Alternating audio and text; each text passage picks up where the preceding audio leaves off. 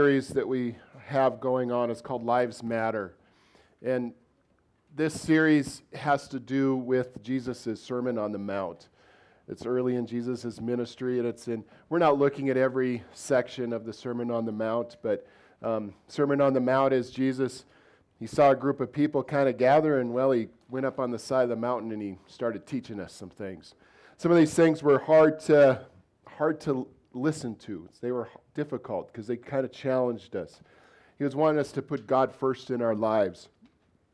Um, the teachings were hard, and they're even hard today to listen to, and because they go against kind of our human nature. They're things that, that we don't really sometimes think about. And we, why he did this was because lives matter. Today's topic is kind of a little hard one, so I just want to start with praying. So let's just pray. Father God, just thank you for today. I just pray that uh, you just open our hearts and give me the words to speak and just uh, be with us today. In your name we pray. Amen. So, a couple weeks ago, I spent some time at a place called The Refuge. It's ran by a friend of mine, and he said, Hey, I've got a couple spots open up. If you want to come and hang out for a week, why don't you come do that? And I went and I was kind of thinking, you know, I really don't need to do that right now. I'm, you know, I'm doing okay, but turns out that I, I needed it probably more than I thought. And the really cool thing is, is that God, the people that were there, and I'm not going to tell you who is there right now, they, God knew what was going on. And He orchestrated this. And He knew that this was the message I was going to give today, and He put those people in my life. And so He, Tim, Tim, what are you, this is, like, why, what are you doing? It's a good thing, but I'm trying not. Well, e- excuse me, but it's, I'm preaching here. Go, Pat, go. No, it's, hey, stop, hey. Now, why'd you guys focus on that? You paid, you paid no attention to me. And I mean, I know that that's hard to compete with. I know that he's really hard to compete with, but what I saw was you guys kind of glanced at him, and then you started to look at him, and then you just started to stare at him the whole time. And then I think you were kind of mesmerized with him. But the reason I had Tim do that was is to, to show you my, uh, to bring out what my name of my sermon is today.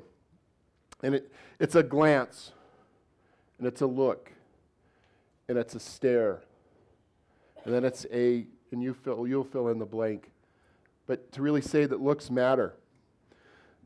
Now, this is, like I said, this is the process I saw that all of you went through when he came through that door. You all kind of went through this same process. So, looks matter. It goes, what we look at, it really matters in our life. So, let's look at today's passage. Well, you guys, none of you guys got that pun. But uh, so, today's passage is in Matthew 5, 27 through 30. I did hear a little laugh out of it over here. But so, page 969 says, You have heard that it was said, You shall not commit adultery. But I tell you that anyone who looks at a woman lustfully has already committed adultery with her in his heart. If your right eye causes you to stumble, gouge it out, throw it away. It's better for you to lose one part of your body than for your whole body to be thrown into hell. And if your right hand causes you to stumble, cut it off, throw it away. It's better for you to lose one part of your body than for your whole body to go to hell. Now, maybe you know why I started out with let's uh, praying for this. Maybe we should pray again. But brings me to my first point on my outline. It says a touch or a look that it does matter. What Jesus is saying here is that it's not only the physical act of adultery, the physical touch of adultery, but he's also saying when we look, when we look at somebody lustfully in our heart, that we're also committing adultery. So, how many times have we been somewhere, especially men?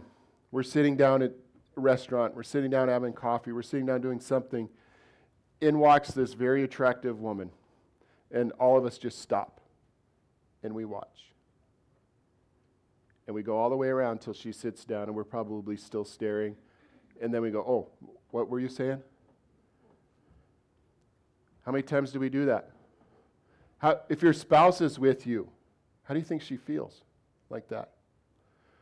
Now, women, I know you're thinking this is meant, but I've been lots of places. I've been in a coffee shop and there'll be lots of noise and lots of talking and really loud, and all of a sudden it'll be dead quiet. And I see women watching this guy walk by. And they go by. He sits down. And then the place is really loud again. So we're not immune to this. It's a, it's a male and female thing. So Stan hasn't taught me to read minds yet. I think that's next on the agenda. But I think many of us have probably can say, yeah, I've done that. Yeah, I've experienced that. So also Jesus makes this comment. He says, You have heard it said. You've heard it said. And he's kind of like, you know, you've heard it said, just like casual, like, oh yeah, you know that thing that your ancestors have been talking about for hundreds of years? You know that thing that Moses went up on the side of the mountain and God gave him these things, these things called the Ten Commandments? The Ten Commandments, which is the seventh commandment that is punishable by death. Seventh commandment that says, I sh- shall not commit adultery. So, with this, this was death by, for both men and women. But Jesus is adding something to this now, if you've noticed. He's saying that it's not just committing adultery with physically, it's like I said, it's committing adultery by looking. If you're thinking that, then it's adultery. Now, many of you know that I'm a I like science and I like numbers. So we're going to bring some of that into this. And I want to talk about pornography. Cuz isn't that kind of what we're getting at? Things that we're looking at, things that are we fill our mind with. That Jesus is adding that to the commandment. That the things that we look at. People will say, ah, they're just images. I'm not hurting anybody. It doesn't cause any harm. I can do whatever I want to do. How about this one? It helps me connect with my spouse better. Or, you know, it just helps me unwind. Jesus saying it, it does matter, it does cause harm. He's saying this is adultery. Now, numbers wise, 63 to 70% of males routinely look at pornography. That number for women roughly is 33%, but that number is growing. It's growing rapidly, more rapidly than for males. And did you notice that I didn't say non church people or church people? Because the number's the same. Doesn't matter if you go to church or don't go to church. The statistics say it's the same monetarily wise, the porn industry is probably a they uh, well, what's reported on tax records is 10 to 15 billion dollars. But because there's so much internet and illegal things out there, they estimate it's more like 97 billion dollars. So it's a, it's a huge, huge industry. What happens in the brain when we look at pornography, when we look at images, when we let our mind wander? what happens in the brain is there's a natural process in our brain that we all have a reward center. We all have a center in our brain that when we do something we like or that we find engaging, that they release these chemicals in we, our brain and we kind of get a high. We kind of get we get pleasure out of that. So examples in the that are healthy, natural examples are I go down the street to Big Dipper after service and I get an ice cream. I go, hmm, that's good. I like that. My, I come home from work, my wife gives me a hug and a kiss, and I go, oh, I like that. There, there's those things. So I used to run marathons, and I, you, after a marathon, you'd be completely exhausted and just worn out, but you'd have this rush come over you, and it was called a runner's high. That's a natural thing. That's a natural reward for this reward center of chemicals. But the thing is also with this, when it's natural, the brain resets itself. It goes back to zero. These chemicals will go away. And your brain kind of, it has an off switch. So it has an off and it resets itself. And the brain can be tricked.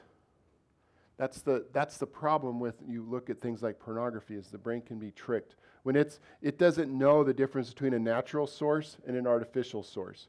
An artificial source might be something like drugs, like heroin, or pornography, images that we look at. When we're exposed to these, these substitutes, the brain, it triggers this reward center. The chemicals are released, and we get that pleasure, we get that high that I was talking about that's natural. But with the artificial things, the brain never resets. The brain keeps wanting more, and it wants more, and it wants more. And it's craving these things.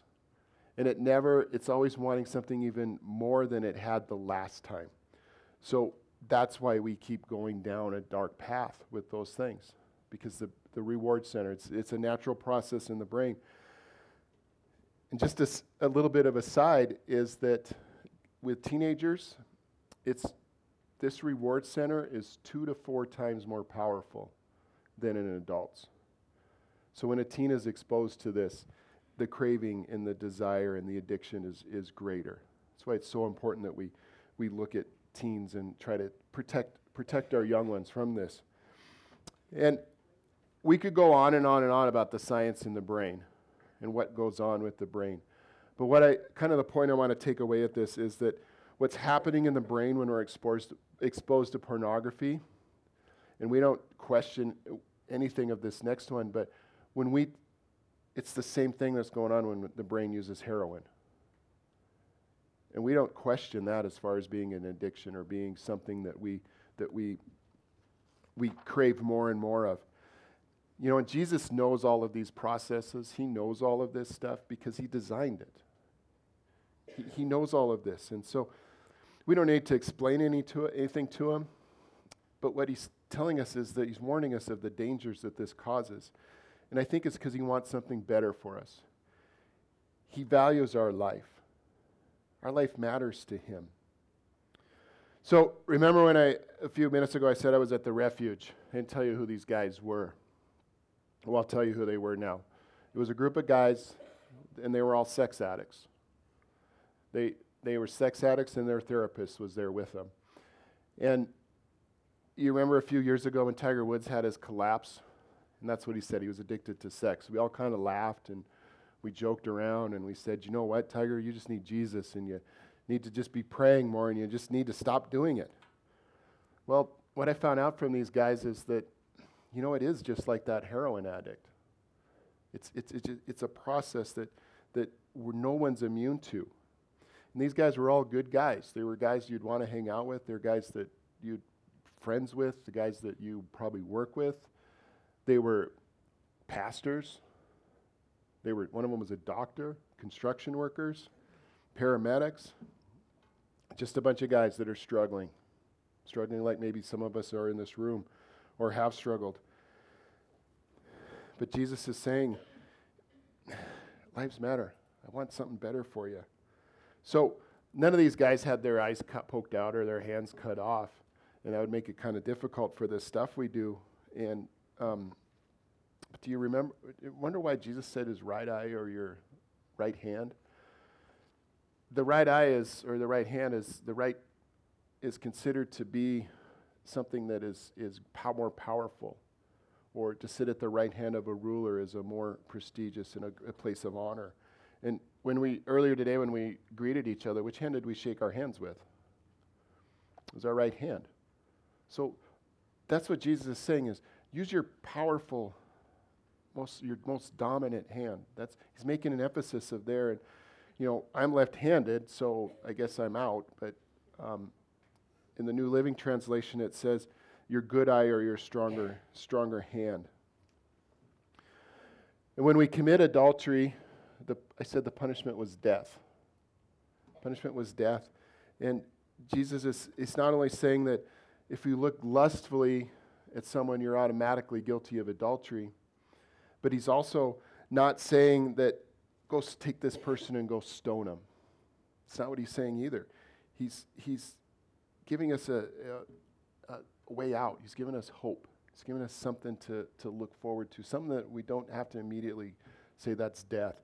And when he says about a right eye or a right hand, he's, this is a hyperbole. I think we talked about this a few weeks ago, that it's an exaggeration, that it's, uh, it's something that it's not mean to really be taken literally.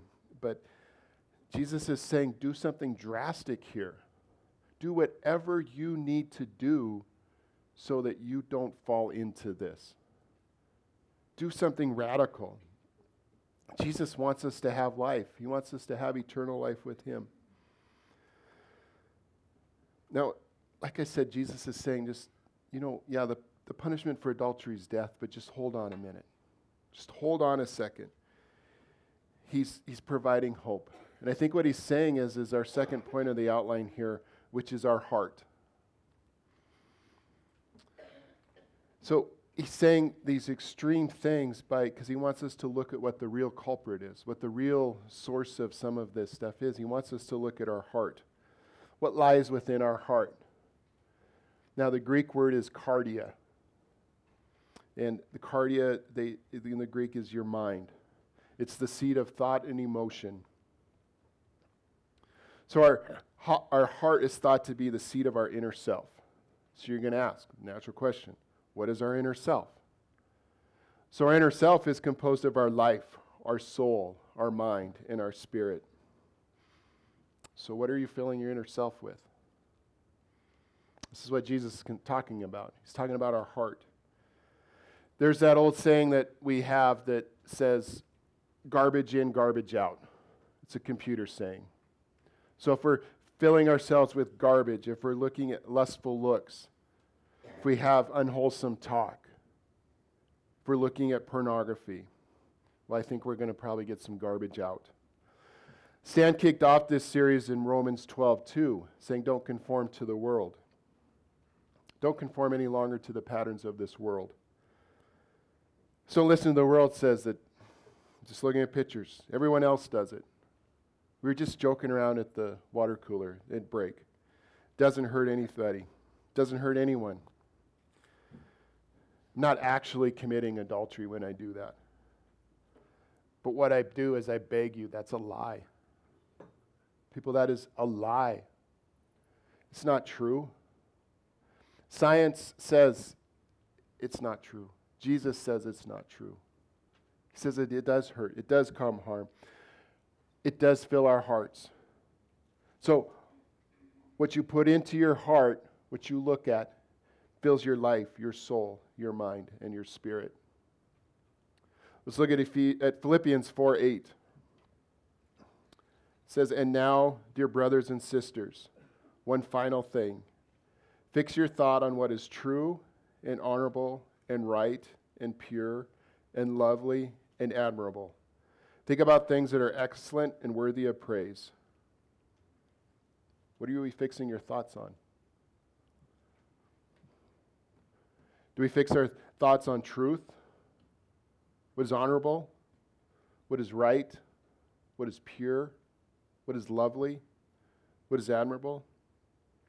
Now, if Jesus were to come through right now and say, you know what, Victor, let's go hang out. Let's go hang out for a while you and me, we're going to go do what you do every day. And what would Jesus say? What would Jesus say? Would he say the things you're filling your heart with, that they were excellent and worthy of praise? Or if he came and watched one of us and he said, hey, let's go watch Netflix together, let's go to a movie together. And you took him to the things you usually watch, what would he say? Would he say this is excellent, worthy of praise? Or do we just become numb. Like when a lot of us, maybe when we come home from work, we'll turn the TV on and we don't really pay attention to it, but we're just staring at it in the images that we're looking at. Are they excellent? Are they worthy of praise? Or are they what we're talking about here? Are they a little on the pornography side? Or images we just shouldn't be looking at, that we should be protecting ourselves about? Now, remember when I said if someone walks through and we were just followed our eyes and looked the whole way across. Th- that woman, that girl, that boy, that man. What if we looked at them as, you know what? That's somebody's son or daughter. That's somebody's wife or husband. Does that change things? Does that change how we look at things? What if we look at them and say, you know what? That's one of God's children. Does that change things a little bit? when I start to look at someone lustfully, and I th- saw that, you know, and when I'm sitting there and I see someone do that, and that's my daughter, or that's my wife, what then? What's my response then? Well, I probably want to get up and maybe cut their hand off or gouge their eye out. But that's what Jesus is talking about here. So I'm saying is just stop it. Just stop. Someone walks in, just, I mean, maybe it's just a quick, yeah, and you just don't lose your focus. You keep your eyes on Jesus. You keep your eyes on the person you're talking to. Just stop. So let's start putting what is excellent and worthy of praise into our hearts. Now, some of you might be looking at me going, I don't have this problem. I don't have this struggle. Great. Keep it up. Keep protecting yourself and keep doing it. Some of us, it's real. It's a struggle. And I would say one place is we have Celebrate Recovery on Friday nights. That's a place to start. There's other places to start too. And I, I, I can help maybe with some of those, point you in the right direction. But let's, let's get some help. So, those one thing that I spent this guys with is they said that sexual bondage, it, it doesn't respect us. It doesn't respect us regardless of what our age is, what our gender is, what our nationality is, what our job is. So, why is Jesus kind of giving us this hard teaching? Why is he kind of giving us this hard teaching? I think it's because what he's saying is that lives matter. He's saying your life matters. But do we realize that? Do we realize that G- our life matters to Jesus? He's not giving us another set of rules. He's not adding to the seventh commandment. He's just saying, you know what? Your life matters to me. Your life matters to me, and it matters to Jesus. At the end of Deuteronomy 30, it's near the end of Moses' death, verse 11 says, Now, what am I commanding you today is not t- too difficult for you or beyond your reach. So, if this is something we struggle with, this is still applicable to today. It's not too difficult, it's not out of your reach. We can overcome this. We can, we can conquer this.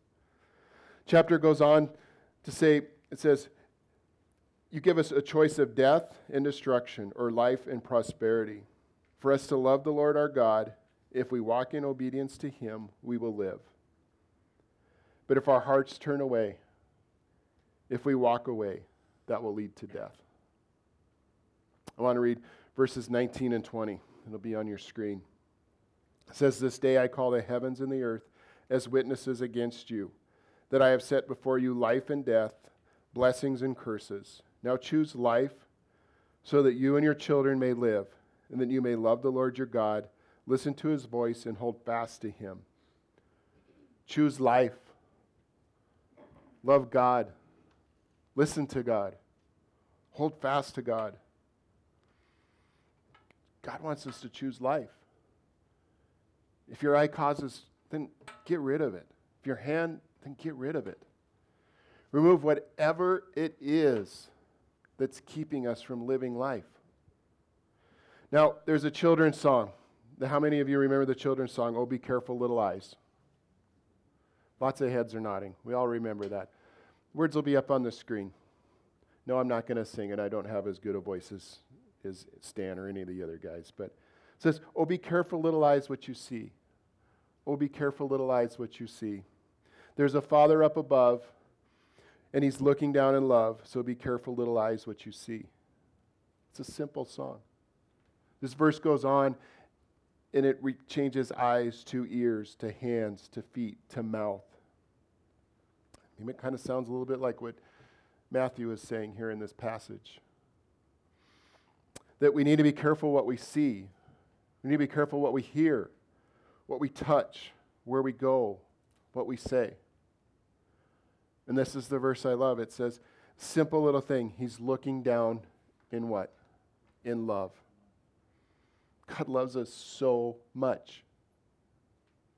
We don't even know how much He loves us. And He's saying, you know what? Your life matters to me. I love you so much. I don't want this of you. I'm going to share a story with you. This is a story of a guy I met on the refuge. And I would say he's, he is a dear friend. He opened up to me and told me, he let me into his life. This story is it's an amazing story of, of just many, many things. But his name is Donald. Donald grew up in a household probably similar to most of us. It wasn't perfect. And in junior high, Donald, Donald started looking at pornography. So he would routinely look at pornography. And then as he grew older, that pornography wasn't enough. So Donald started seeking out women, seeking out girls. So he was had sex with multiple girls. That's, that's what what he did in life. He he had put it in an analogy of like a lion hunting a gazelle.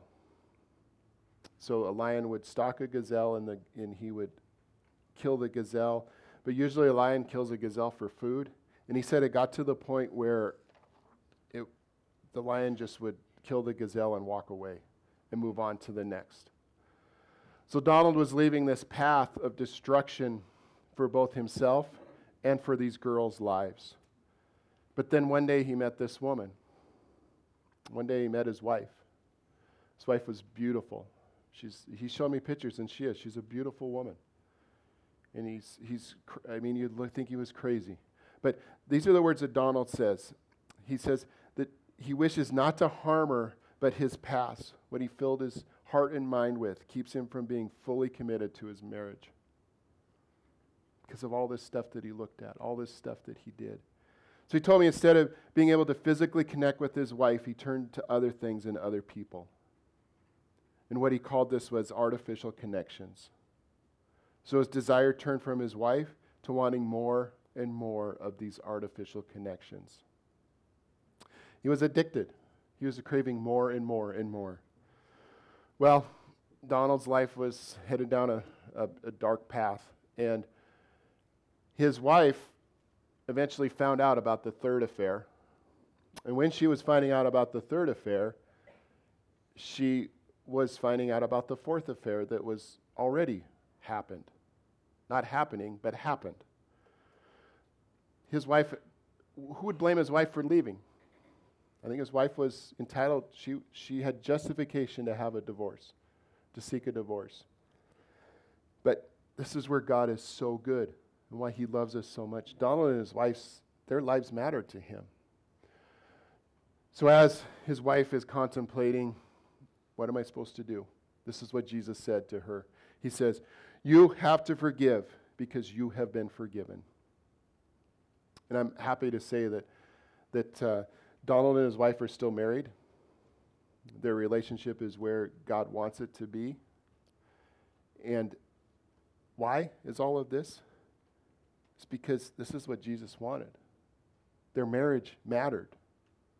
Donald's life mattered. His wife's life mattered. And they, I didn't tell you this, but they have a daughter.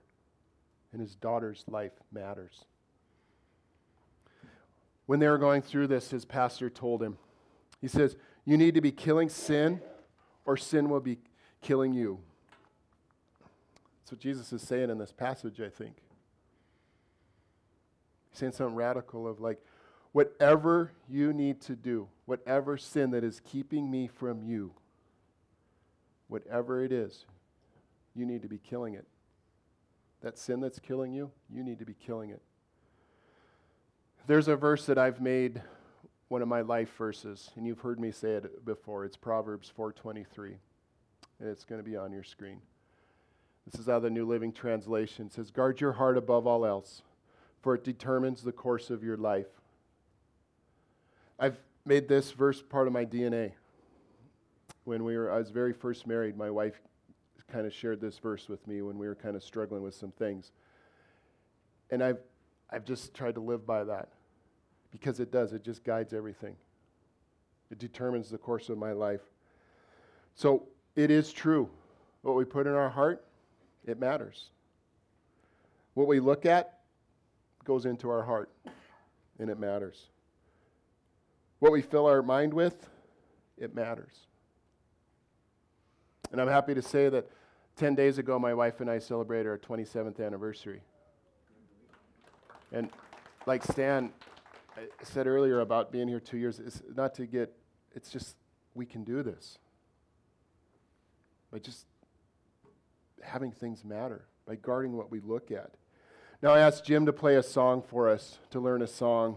I think Jim hates it when I start, when I preach more because I ask him to play songs and stretch him a little bit. But this song is called Slow Fade by Casting Crowns. Many of you will, will um, recognize this song. The words will be on the screen. I want you to pay attention to the words with this song. And that children's song that I brought up, the Oh Be Careful Little Eyes, it, it kind of expands upon that song. And I want us to pay attention to the when it says the, words of people never crumble in a day. It's a slow fade. Kind of starts out as a glance and a look. Then it becomes a stare. Then it becomes a, well, you fill in the blank. You fill in the blank, but answer this question is it going to be death or is it going to be life? Because looks do matter. So let's listen to this song.